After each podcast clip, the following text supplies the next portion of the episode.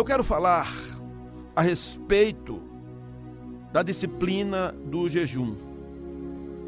Porque eu sei que muitos fazem ou já fizeram o jejum, mas por ser uma situação em que precisa cortar o alimento, algumas pessoas não suportam a ideia de ficar sem as três refeições.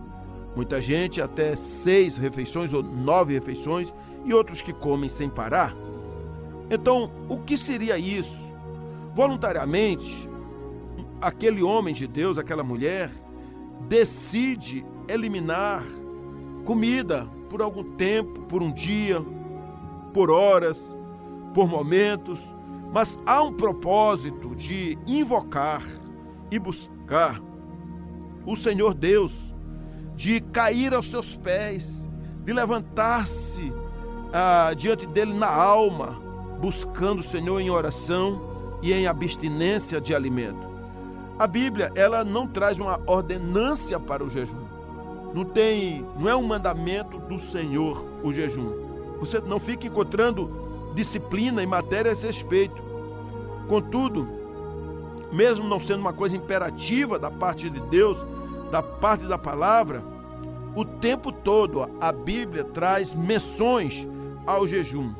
E se realmente essas menções estão aqui para o nosso conhecimento, então nós precisamos também tirar algumas lições.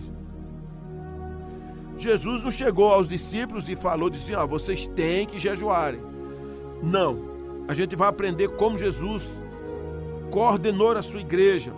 Mas, por exemplo, em Mateus 6, versículos 16 a 18, tem uma passagem interessante que diz assim: quando jejuarem, não mostrem uma aparência triste como os hipócritas, pois eles mudam a aparência do rosto, a fim de que os homens vejam que eles estão jejuando. Eu lhes digo verdadeiramente que eles já receberam sua plena recompensa. Ao jejuar, ponha óleo sobre a cabeça e lave o rosto, para que não pareça aos outros que você está jejuando, mas apenas a seu pai que vê no secreto, e seu pai que vê no secreto o recompensará. Vocês perceberam? Não é um imperativo, mas tem recompensas para quem faz. Então isso já é um negócio muito bom. Então vem a pergunta: por que então que eu devo jejuar se não é um imperativo? Quando olhamos para a Bíblia, encontramos saídas, razões, situações pelas quais aconteceram jejuns, havia uma conexão desse tempo com o Senhor, era uma necessidade.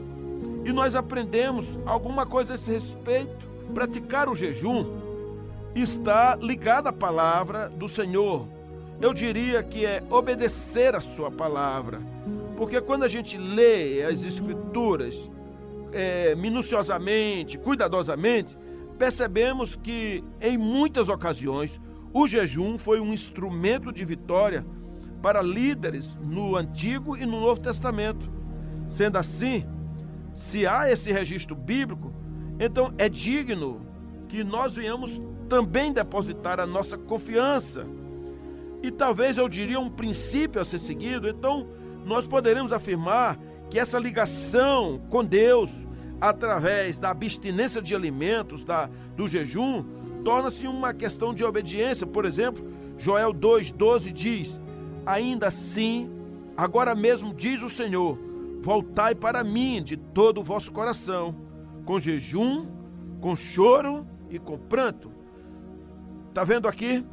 O Senhor está falando: você quer se quebrantar, você quer se arrepender, volte para mim. Então, traga um jejum, clame a mim, chore, é, se humilhe aos meus pés também Paulo fala em 2 Coríntios 6, de 4 a 6, antes, como ministro de Deus, recomendamos-nos em tudo, na muita paciência, nas aflições, nas necessidades, nas angústias, nos açoites, nas prisões, nos tumultos, nos trabalhos, nas vigílias, nos jejuns, na pureza, no saber, na longanimidade, na benignidade, no Espírito Santo e no amor, não fingido.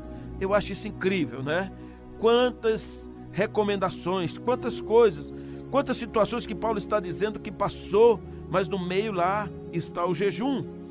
Então, em Mateus 9,15, Jesus diz assim: Respondeu-lhes Jesus: Pode estar triste os convidados para o casamento enquanto o noivo está com eles? Dias, porém, virão em que o noivo lhes será tirado, e nesse dia jejuarão. Enfim, nós aprendemos que a Bíblia nos ensina a, a obedecer, a seguir a Jesus, aos profetas, aos discípulos. Quanta coisa que nós somos chamados para poder ficar ligados na palavra de Deus, para poder obedecer, para poder obter a vitória.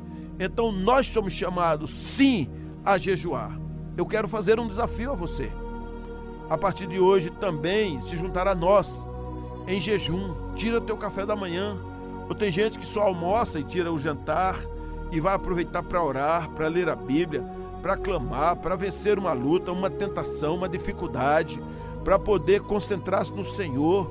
Será que é possível isso? Isso não vai te matar. Você pode até perder aí alguma coisinha de peso, mas isso não vai fazer com que você passe mal por conta disso. Então, gente, é uma necessidade. O jejum é bíblico.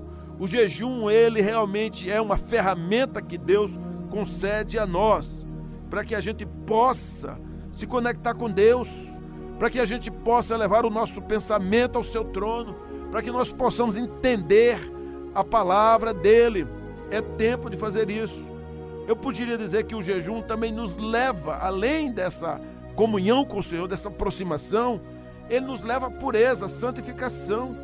Porque no decorrer da história, muitos são os registros, não somente de pessoas, mas até mesmo de cidades e nações inteiras que buscaram o arrependimento, e essas nações, esses povos, jejuaram para poder abandonar o seu pecado. Isso aconteceu nos dias de Jonas, porque os ninivitas eram pessoas más, malévolas, violentas, eram pessoas terríveis. Só que agora o juízo de Deus se aproximava contra eles. Porém, eles encontraram o caminho do jejum e até os jumentos, os camelos e os cabritos foram colocados para jejuar. Olhe bem essa história em Jonas 3, versículos de 5 a 10. Os ninivitas creram em Deus, proclamaram jejum e todos eles, do maior ao menor, vestiram-se de pano de saco. Quando as notícias chegaram ao rei de Nínive, ele se levantou do trono, tirou o manto real, vestiu-se de pano de saco e sentou-se sobre cinza. Então fez uma proclamação em Nínive, por decreto do rei e de seus nobres: não é permitido a nenhum homem ou animal, bois ou ovelhas, provar coisa alguma. Não comam nem bebam, cubram-se de pano de saco, homens e animais, e todos clamem a Deus com todas as suas forças. Deixem os maus caminhos e a violência. Talvez Deus se arrependa e abandone a sua ira e não sejamos destruídos. Deus viu o que eles fizeram e como abandonaram os seus maus caminhos. Então Deus se arrependeu e não os destruiu como tinha ameaçado. Isso é maravilhoso, não é? É incrível. A gente está falando dos ninivitas, um povo carnal, um povo feroz, um povo conhecido pela sua perversidade quando eles ouviram falar de que Deus estava para destruir os ninivitas. Todos caíram em oração, pediram perdão e jejuaram, e o Senhor não trouxe mais aquele mal. Então, eu diria que uma das situações para você fazer um jejum é você vencer o pecado, vencer as tentações, talvez a pornografia, de repente uma coisa bem maligna e até vergonhosa e até criminosa. Você talvez esteja aí é, tendo um relacionamento que não está legal, com pessoas que não deveriam, você está numa situação errada, fazendo negociatas, é, amando dinheiro, se envolvendo em falcatruas, você pode estar mentindo, você pode estar fraco na fé, você pode estar com raiva, com ira, está muito triste, você está se sentindo um caótico, um derrotado.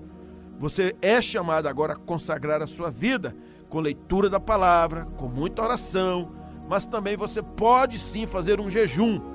Um jejum em prol da sua vida, em prol da sua família, em prol dos seus líderes, dos seus pastores, das suas ovelhas, dos seus amigos. Você precisa se levantar e jejuar e clamar a Deus, e dobrar os joelhos, e chorar e se humilhar aos pés do Senhor, e Ele fará maravilhas. Eu creio dessa forma, queridas, meus amados, somos chamados assim para crescer.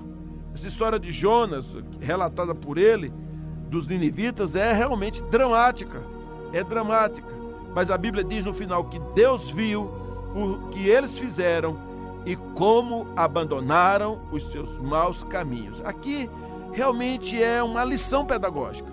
Nós somos chamados a abandonar os caminhos e de novo ter alegria no Senhor ao abrir a nossa boca, louvar e exaltar a esse Deus todo poderoso, todo incrível e todo fantástico. Mas uma lição que eu tiro aqui, irmãos, ainda porque jejuar, é que em tempos difíceis e de crise, nós somos chamados a invocar a Deus e pedir ajuda. Porque o homem sempre recorreu a Deus e é lá mesmo o melhor lugar do mundo, é recorrer ao Senhor através de orações, de jejuns.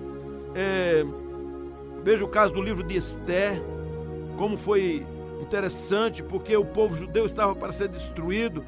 No entanto, Esther, ela foi uma peça-chave nesse negócio, pois o povo estava para ser destruído. Havia um plano macabro para acabar com a raça dos judeus. Então havia até um decreto assinado para que todos morressem quem não se submetesse àqueles decretos loucos do rei. Então foi levantada a necessidade de um jejum. Um jejum dentro de um propósito para que pudesse o Senhor vir trazer um livramento. Veja só esse relato em Esté 4, versículo 15 e 16.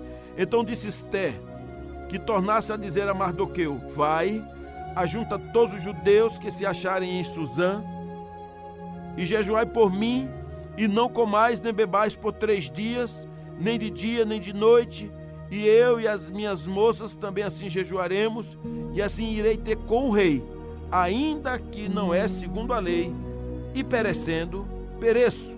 Ela disse o seguinte: jejuem todos, eu vou falar com o rei. Se ele não me aceitar e mandar me matar, tudo bem, eu só que ficando aqui não vai dar certo. E ela fez isso. A gente sabe da vitória. Deus abençoou e livrou os judeus da mão dos adversários, e ali todos foram livres e tiveram liberdade no reino Medo-Persa. Nós somos chamados, queridos, para é, nos libertar de todas as trapaças, vencermos os medos, as crises, purificar-nos do pecado e isso se dá através de jejum e oração, através de foco, através de consagração. O Senhor chama seu povo para se revestir do poder. E muitas vezes você se faz necessário trazer um jejum na sua vida, porque naquela hora, quando a fome bater, você vai lembrar que tem um Deus maior do que isso e você vai buscar a sua face. Então, o jejum também é uma representação da, de uma vida humilde aos pés do Senhor. Lá em 2 Samuel, Diz assim: Depois que Natã foi para casa, o Senhor fez adoecer o filho que a mulher de Urias dera a Davi. E Davi implorou a Deus em favor da criança. Ele jejuou e, entrando em casa, passou a noite deitado no chão. Veja que Davi, o rei nobre de Israel, também jejuava. Ele também buscava, porque ele recebeu a notícia que o filho dele, fruto claro de um problema, de um pecado com Batseba, que esse filho ia morrer então ele busca uma conexão com o Senhor através de jejum e se humilha diante do Senhor. Na verdade, havia muitas coisas que Davi tinha que orar e colocar diante do Senhor. Por isso, ele jejuou, ele precisou se humilhar, ele precisou confessar os seus pecados. Ele era um homem sensível, um homem segundo o coração de Deus. e a sua humilhação diante do Senhor permitiu que sua vida fosse alinhada com ele. Deus levou a criança, mas Davi nunca mais foi o mesmo. Ele foi curado, ele foi tratado, ele jejuou e se humilhou diante do Deus vivo. Há uma necessidade. Queridos, como a gente pode avançar? Como poderemos é, vencer lutas, pecados, nos humilhando diante do Senhor? Como a gente pode alinhar a nossa vida? Como a gente pode descobrir a vontade de Deus? Oração e jejum e leitura da palavra. Então faça isso. Tenha coragem hoje mesmo. Para você chegar no seu destino, você tem que realmente tomar a direção certa. Esse é um outro caminho que o jejum vai ajudar. Lá em Esdras 8, 21 a 23, diz assim: Ali, junto ao canal de Aava, proclamei um jejum a fim de que nos humilhássemos diante de nosso Deus e lhe pedíssemos uma viagem segura para nós e nossos filhos, com todos os nossos bens. Ele diz mais: Tive vergonha de pedir soldados e cavaleiros ao rei para nos protegerem dos inimigos na estrada, pois tínhamos dito ao rei: A mão bondosa de nosso Deus está sobre todos os que o buscam, mas o seu poder e a sua ira são contra todos os que o abandonam. Aí ele diz lá no final: Por isso jejuamos e suplicamos essas bênçãos ao nosso Deus, e ele nos atendeu. Isso é maravilhoso. Então, quer buscar a direção de Deus? Quer saber o que o Espírito Santo está falando com você? Você quer abrir aquele negócio ou fechar aquele outro? Quer saber se vai ser sozinho ou com sócio? Se realmente você ainda deve se submeter àquele problema? Entre em jejum. Entre jejum e consagração. Esse é um negócio, você precisa da direção do Senhor. Chegou o tempo realmente de você poder se humilhar e buscar a direção, porque nós precisamos a direção do Senhor. Nós precisamos dela. Nós precisamos crescer em alegria, em ousadia. Irmãos, temos que nos conectar com Deus. Eu quero conclamar a você a essa semana, nesta semana, fazer um jejum. Isso mesmo. Como eu falei, é uma petição para você orar pela sua vida, orar por esse simpósio, por esse por essas palestras, as conferências dos homens desse final de semana. Ore pelo seu marido, jejue por ele, pelo seu filho. Consagre ao Senhor e diga: Senhor, isso aqui é em prol do meu filho, em prol da minha família, dos negócios. Talvez seu coração seja um coração malvado, talvez você ame dinheiro, seja idólatra, talvez você tenha dificuldades financeiras. O Senhor quer curar você, Ele quer abençoar você. Então eu quero terminar essa mensagem dizendo que esse encontro com Deus, através do jejum, é um privilégio para poucos. Que o próprio Deus, ele realmente dá garantia se andarmos de acordo com a sua vontade. Então, jejum não é um sacrifício. Nós deveremos apresentar a Deus somente um tipo de sacrifício: sacrifícios de louvor. Então, são oportunidades, porque o Senhor nunca muda, mas ele transforma a realidade caótica numa realidade vitoriosa, para que você tenha uma vida de disciplina espiritual. A disciplina espiritual ela é inerente aos servos e servas do Senhor. Então busque a Ele, obedeça, se purifique, busque ajuda em tempos complexos, descubra a direção do Senhor, se humilhe aos seus pés, em jejum e oração, em meditação, em leitura da palavra, grandes coisas fez o Senhor por sua vida e ele vai fazer milagres extraordinários. E depois eu quero que você conte os testemunhos. Deus seja louvado hoje e sempre. Amém.